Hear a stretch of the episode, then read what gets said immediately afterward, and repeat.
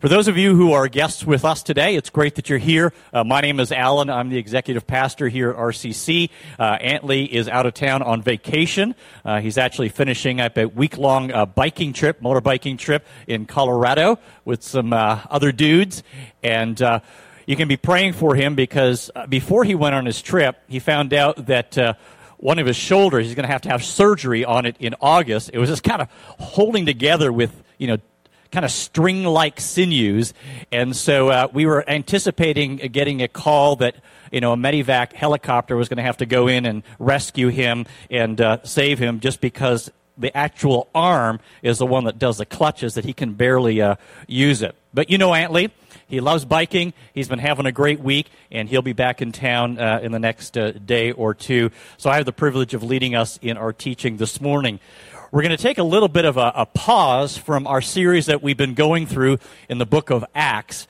And the pause will be, and it kind of ties in with our series because our series is titled, you know, Walk This Way, and we've been using the book of Acts to discover and to discern what it means to walk like Jesus, to what it means to walk like uh, followers of Christ. And so it definitely ties into that, but we're going to be uh, not going through uh, the next section of the book of Acts that we were meant to uh, for today. That'll be next week. But in keeping with the season that we find ourselves in, particularly this week, Uh, for those of you who are Canadians, uh, yesterday, June first, or pardon me, I keep on saying June first, I'm not too sure why, July first, uh, Dominion Day, being a Canadian, uh, so happy Canada Day to all of you uh, Canadians. Is Sean Smith here? I know that uh, he's an American citizen, but he was born in Canada. I think he spent like three minutes in Canada, so uh, happy Canada Day to uh, Sean Smith. He's probably out there working with the children's uh team out there helping them out. And then uh, this coming July the fourth, it's going to be uh, Independence Day here in the United States of America. We're going to be celebrating that.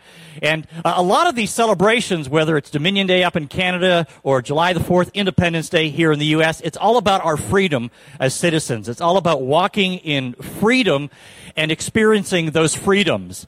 And particularly here in the United States, it's the land of the free, the home of the brave, or the land of the free because of the brave. And we have a lot of, of freedoms that, that are part of our constitutional rights as citizens here in the United States. Uh, we have the freedom of speech. Uh, we have the freedom of press. We have the freedom of worship. You know, we have the freedom, uh, the right to bear arms, and so many other freedoms that we have as a nation and to walk in them. But today what I'd like to do, kind of in keeping with that season that we find ourselves in, being reminded of the freedoms that we have as citizens in this country, to to look at the freedoms that we have in Christ. And what does it mean to walk in freedom? What does it mean to experience the freedom that Christ has for us? And so that's what I'd like to do. But before we do that, uh, let's pray and continue to invite the Spirit to have His way and His leadership in our time together. Father, we just want to thank you for the great worship that we've experienced. Uh, we thank you for uh, uh, the testimonies and how you're bringing life change and transformation and providing in the lives of so many people here at R C C. Uh, even just from the few stories we've heard and so many unheard stories uh, that are at play because of your work in their lives. And Father, we pray that as we come to your word, that your Spirit would truly have His way, uh, that you would awaken us to your truth, that you would awaken us to your love, that you would awaken us to all that you have for us in this time. Uh, lead us, we pray. Uh, teach us, we pray, for your honor and for your glory. In Jesus' name. Typically, my style is to kind of move around a lot, uh, and I know with a small stage you really can't do that, but I'm all of a sudden starting to realize that uh, our air conditioning system isn't working as well. A few weeks ago, I got off stage, and literally this whole shirt was just soaked. So I'm going to just kind of be a little calmer here, and uh, not to try to too, generate too much uh, internal heat uh, uh, here. So it was funny. My... My wife and Antley were looking at me, and they saw this spot on my back just get larger and larger and larger and larger uh, throughout the entire message. And for those of you on the front side, probably saw a spot getting larger and larger and larger and larger as well. So we'll try to minimize that uh, today. So, so what is freedom? Uh, I mean, we talk about freedom in different contexts. We can talk about it as we did in the introduction about uh, uh, nationally, uh, As, as citizens, we can talk about it uh, philosophically. You know, we can talk about how do we really experience free will? Do we really have free will? And you can get lost in some heady conversations, whether you're a determinist or a non-determinist or an indeterminist and so forth. It can get really crazy. And even conversations about freedom in our nation, there's even debate about how that is walked out and how that is lived out as a nation. But what does it mean to walk in the spiritual freedom that Christ has provided for us, which I believe is the ultimate freedom? Let me share with you just a few verses to kind of set the stage. John eight thirty-two. Jesus saying, "You will know the truth, and the truth will set you free." You will know the truth, and the truth will set you free. I think of uh, Second Corinthians three seventeen, where Paul says, "Where the Spirit of the Lord is, there is freedom." Where the Spirit of the Lord is, there is freedom. And then Paul, again, in Galatians chapter five, one of his Magna Carta statements says, "For freedom Christ has set us free. Stand firm, therefore, and do not submit again to a yoke of slavery." So here we have a passage where Paul is saying that Jesus has set us free for freedom. And I'd like to park here because to understand what freedom is, to understand what walking in freedom is, to understand the experience of freedom, we have to understand the difference between being free and walking in freedom. Everyone who is a follower of Christ, who surrendered their lives to Jesus Christ, has allowed him to be Lord, leader, uh, Savior in their life, is free. But not everyone who is free in Christ is walking in the freedom of Christ. There's a real difference between the two.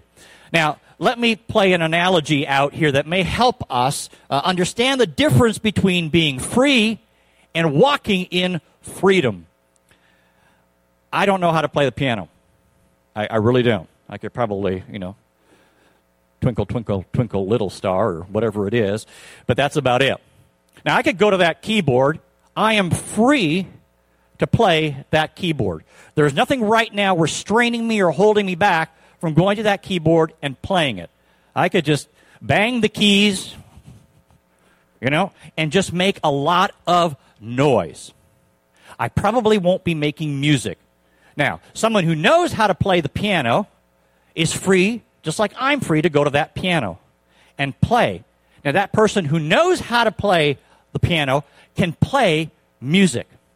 Now, for me, as a person who does not know how to play the piano, I'm free to go there, but I do not experience and walk in the freedom of playing the piano. If someone were to put Canon in D minor, or sheet music, I wouldn't have a clue what it's saying and how I transpose that from paper to beautiful music. I just couldn't. I am free to go to the piano and play whatever I want. Just bang, bang, bang, bang. But I can't really play whatever I want, because if I want to play Canon in D minor, I could not. I do not walk in the freedom to do that. So are you beginning to see the difference between being free and walking in freedom? Freedom is, whatever the situation is, you're able to play music. You're able to create music. To be free and not have freedom is to play noise. We're both making sounds. One's making a lot of noise. One's making music.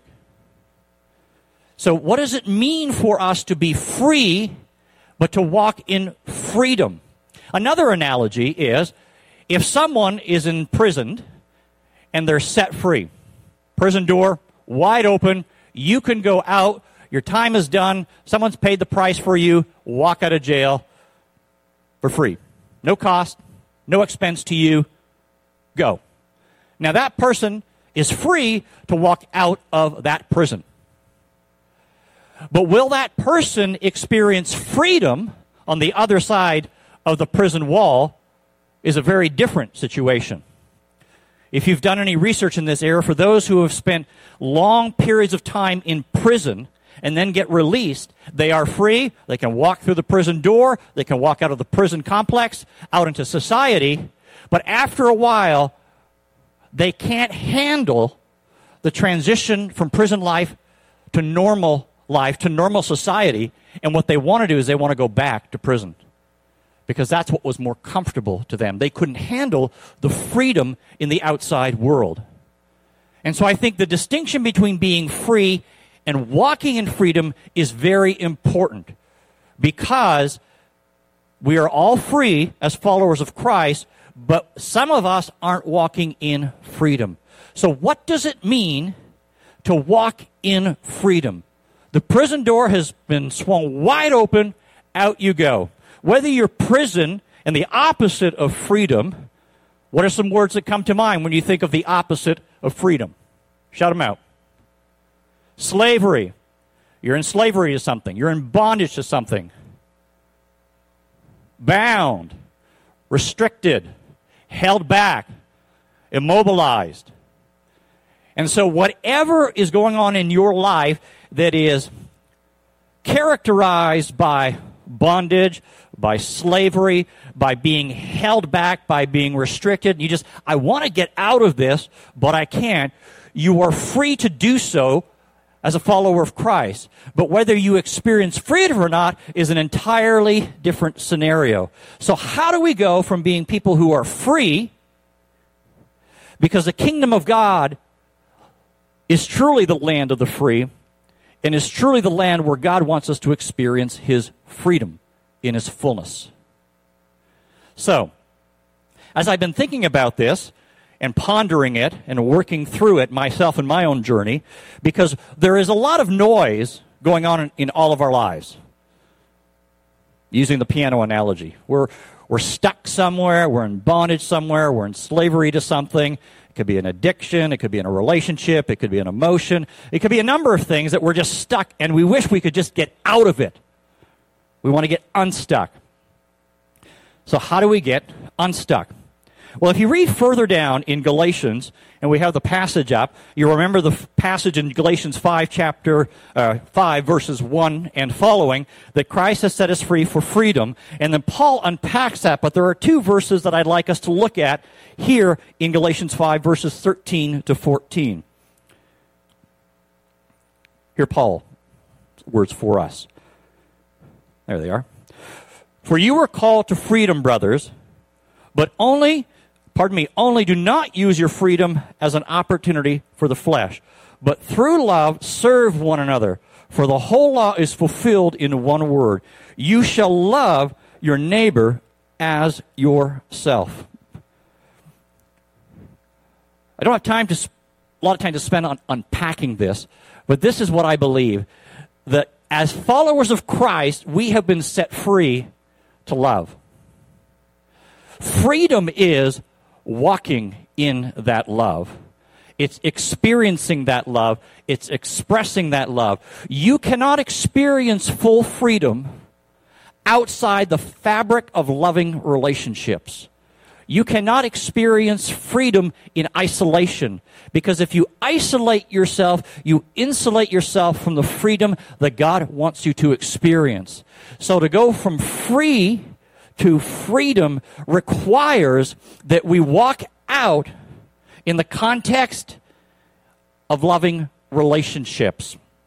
I love this quote by Dietrich Bonhoeffer. Uh, let me share it with you. Uh, this is how he puts it, and it's up there for you to follow along. Freedom is not a quality of man or woman, nor is it an ability, a capacity, a kind of being that somehow flares up in him.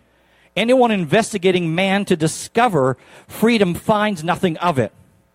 Why? Because freedom is not a quality which can be revealed. It is not a possession, a presence, an object, nor is it a form of existence, but a relationship and nothing else. In truth, freedom is a relationship between two persons. Being free means being free for the other, because the other has bound me to him. Only in relationship with the other am I free. And Dietrich understood the dynamics of freedom and lack of freedom politically and nationally. But his point is that from his perspective, from his reading of Scripture and his experience of Jesus and other believers, the true freedom is found in the context of relationships and cannot be found anywhere else. True biblical freedom. So what does this mean for us practically to walk out in this freedom? If you want to be free, the first step is to come to Jesus. The first step is to surrender your life to Jesus, to give him your all, and allow him to give you the abundant life that he wants to give you and for you to experience, because that's what we were created for, to experience that life, to experience ultimately that freedom. And then once you're free, you now have the capacity, because of God's love inside of you, the Spirit living inside of you, to live out that freedom. But again, it can't be done in isolation. It's done in community. John, in First John, writes these words. He says, make God's love complete by loving one another. There is a sense that God's love for you, that God's freedom for you is incomplete. And how it's completed, how it's worked out, how it's lived out fully, is in loving relationships one to another. And one of the best definitions that I've heard of love, and there are many, is this: seeking the highest good for the other. Seeking the highest good for the other. And if we want to experience freedom, true freedom, we need to start thinking that, yes, I am freed to love. Now I need to walk in that love and express that love, seeking the highest good of the other that is before me. Now, let me walk through a couple of examples here and, and flesh this out so that it's it's practical. A couple of examples, and there are many examples that uh, we could talk about. I was praying about this and saying, God, what are some examples that we could use to kind of unpack this and make this more practical? And one of them was a kind of a hot potato topic, and so I thought, why not? And so we're going to talk about it in the context of pre- marital sex. And I'm going to keep it P G thirteen because I know we have some middle schoolers and high schoolers in the room here with us. It's a hot potato. It's an important topic. But how do we live this out? So let's say you're a guy, you're a girl, you're dating. You may get married. You may not get married. But you're having sex together. Now, for, for part of this conversation, I kind of want to keep God out of the mix. Now, some of you are saying, what on earth are you doing? And this is why I'm saying, let's keep God out of the mix. Because typically, it's, well, if God says it, then it's true, then believe it. And I do believe that. And I know he has his reasons for saying things that he says and asks us to do. But let's walk it out through this concept of freedom, this concept of love, and seeking the highest good for the other. Now, you have a guy, you have a gal, boyfriend, girlfriend. Let's say they're followers of Christ, and they're sleeping together. They're having sex before marriage. So both of them are looking at each other, and they're saying, I love you, I love you. Okay, let's take them at their word. We love each other. So you truly want to walk in love that is seeking the highest good for each other, right? Yes. You truly want to walk in freedom so that you experience Experience freedom in your relationship now, and if you happen to get married down the road, that you experience greater freedom in your relationship. Okay, you're following me? Tracking with me? Now, as I said, let's kind of keep God out of the picture for a moment here, because as a pastor, and having counseled lots of people and done premarital, you know, a lot of the questions that you get asked, usually by the guy, is, hey, it's okay to have sex, right? This thing, no sex before marriage, that's kind of, that's old school, right? That's kind of Victorian. That's just kind of back in the day. We, we've moved on, right? We've matured. Uh, and so I usually take them down this conversation, which is kind of unique and, and interesting. And so this is what I typically do and how I want to connect it to our teaching this morning and make it practical in this area. And that is this, that if you look at any research worth its salt uh, about the impact of premarital sex on marriages, done by universities, done by research centers that are not necessarily Christian or don't have an agenda to kind of communicate God's truth. They're just looking at the hard, raw data and saying, how does premarital sex impact a union of marriage in the future? And so there are a number of studies out there, but if you want to look at one, we'll just put it up here on the screen. I think we got the overhead for it. There we go. Came out in two thousand fourteen, the National Marriage Project by the University of Virginia.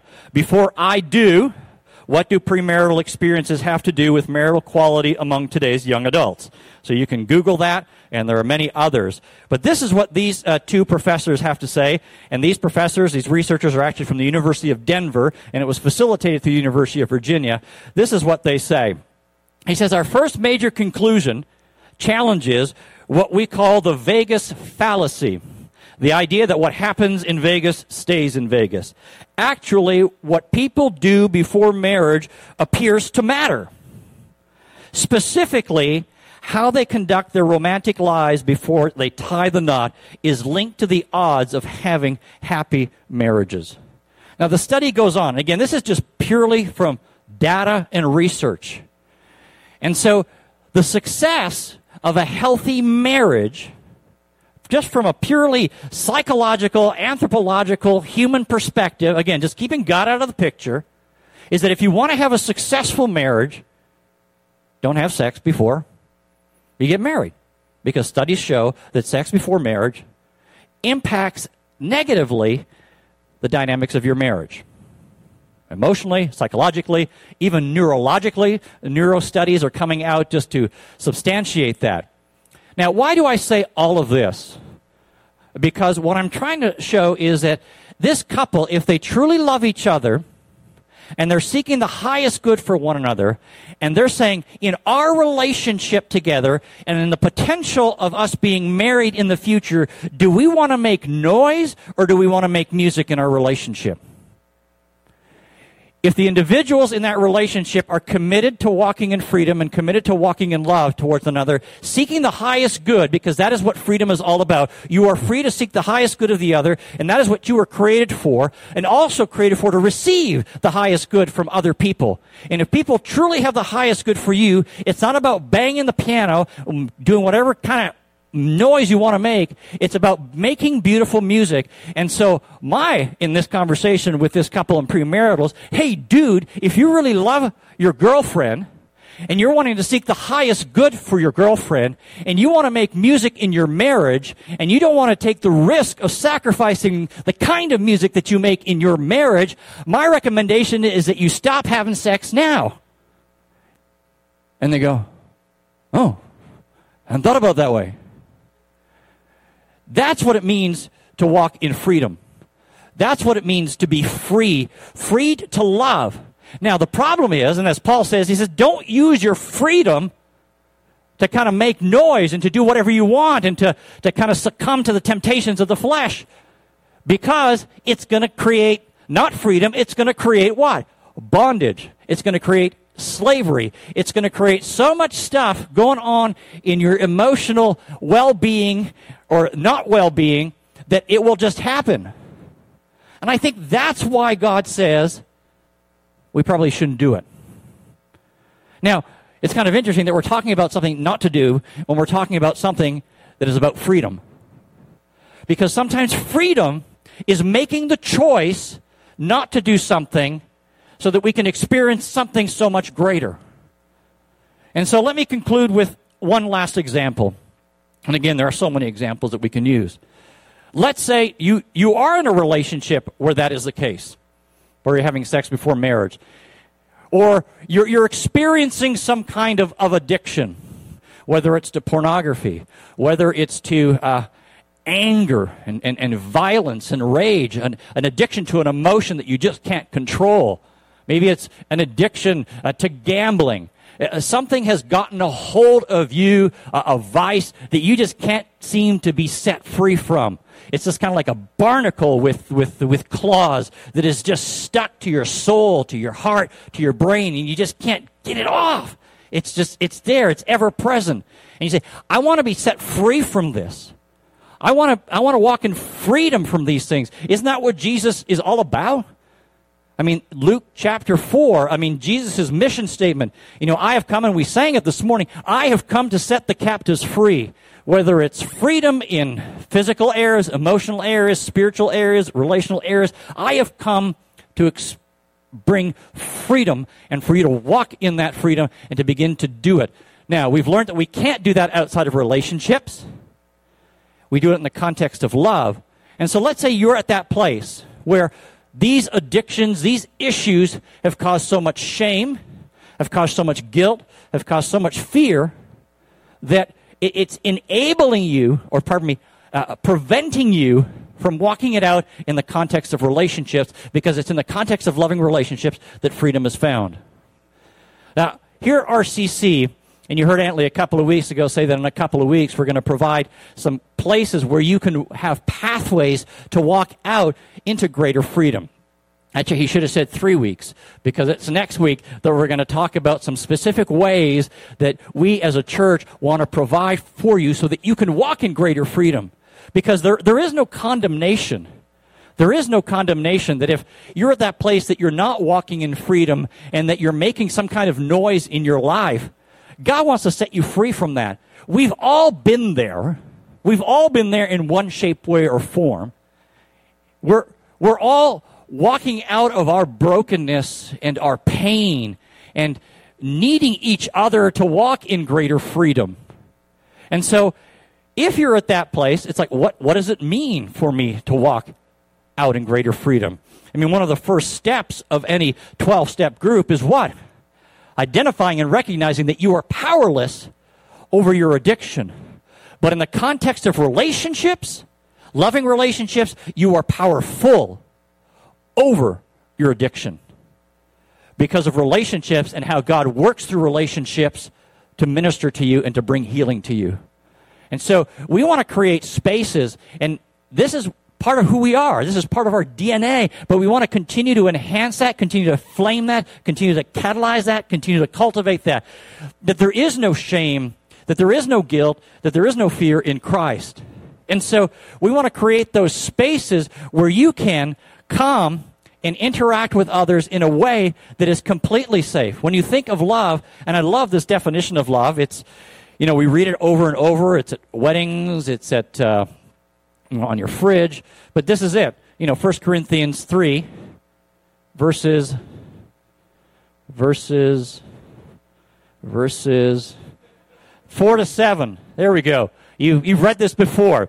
Love is patient. Love is kind. It does not envy. It does not boast. It is not proud. It does not dishonor others. It is not self-seeking. It is not easily angered. It keeps no record of wrongs. Love does not delight in evil, but rejoices with truth. It always protects, always trusts, always hopes, always perseveres. Period. Can you imagine walking into a space of individuals who love that way? I'm stuck in pornography. I'm stuck in this addiction. I understand. I get it. I've been there. No shame, no guilt. Let's walk this out together so that you can experience freedom. I can't get away from getting to that bottle every night. Work is so stressful, family is so stressful, but I, I, I just get that relief. I get that release from that stress by going to that bottle over and over and over again. I can't seem to stop it. Get into a place where you can say, that's my deal. And we can say, I understand. We've been there. We understand that. You can't get out of it by yourself. The only way to freedom is through relationships. Let's do it together. No shame, no guilt, no condemnation. I... I have this addiction to to, to gambling. I, I can't seem to be set free from this uh, grip of, of, of money and, and just the unhealthy use and the unhealthy practice of managing money. And it's just a mess. It's just a disaster. And I want to walk in freedom. It's okay. We've been there. I understand it. No guilt, no shame. Let's start the journey. You're free right now to walk towards greater freedom. Do you want to make that choice? Let's do it together and be there for each other and to walk that out. That's the kind of church that we want to be. That's the kind of church that we have been but want to continue to be all the more and better at it, because we want people to walk in freedom. We want people to experience the freedom that Christ so passionately, so sacrificially bought for each and every one of us. Now, sometimes you'll hear a story that, boom, God sets them free, and they're they're they're released from that addiction. They're released from that issue. They're released from that betting, besetting sin. And it's like, man, God, I wish you showed up sometimes like that and, and just did that and, and just bypassed the whole kind of relational thing, bypassed this whole kind of people thing. Sometimes he does that, but in my experience, when that has happened to individuals and they haven't sustained that and maintained that in the context of loving relationships and cultivated that in loving relationships and continue to maintain loving relationships, they've gone right back to it. They've gone right back to it. Whether it's five years later or ten years later, it's a full cycle back to their addiction, to their problems. You can't do it outside of relationships. I've said enough. Let's stand. Uh, and we want to create the space right now uh, to respond uh, to God, to allow God to continue to do his work in our hearts, in our souls, in our minds. Yes, we, we are grateful for the freedom that we have as a nation, the freedom to do this, the freedom of worship, the freedom of religion. But more important than that is the freedom to walk out the lives that God has created us for. And so much stuff gets in the way of that. And our passion is to seek the highest good for each other. And we've been set free to do just that. But we need to walk that out. Yes, it's a bumpy road. Sometimes it's three steps forward and fifteen steps back. But then at least the trajectory continues to move forward and forward and forward. And that's what we want for each other. So let me pray. And as we pray, uh, to prepare ourselves to respond to God. And there are two ways. If you're visiting with us here, again, we're so excited that you're here. You're here for a reason. And there are two ways that we can respond here in this context. Is you can come forward. We're going to have prayer ministers come forward and pray for you and minister to you in whatever way God leads. And if in any way you are wanting to walk in greater freedom and experience the freedom that God has for you in such greater ways, then we just ask you to come forward and to be prayed for. Secondly, and the other way, is just to simply stay where you're at, just to receive from God. Maybe you don't feel comfortable coming forward. That's okay. Just stay where you're at and just allow God to continue to take what has been shared and allow it to stick, allow it to, to, to become seeds in the soil of your hearts and to grow into something very beautiful and very fruitful. And then to allow God to continue to do that in the days and the weeks ahead, but to do it in the context of relationships. Let's pray.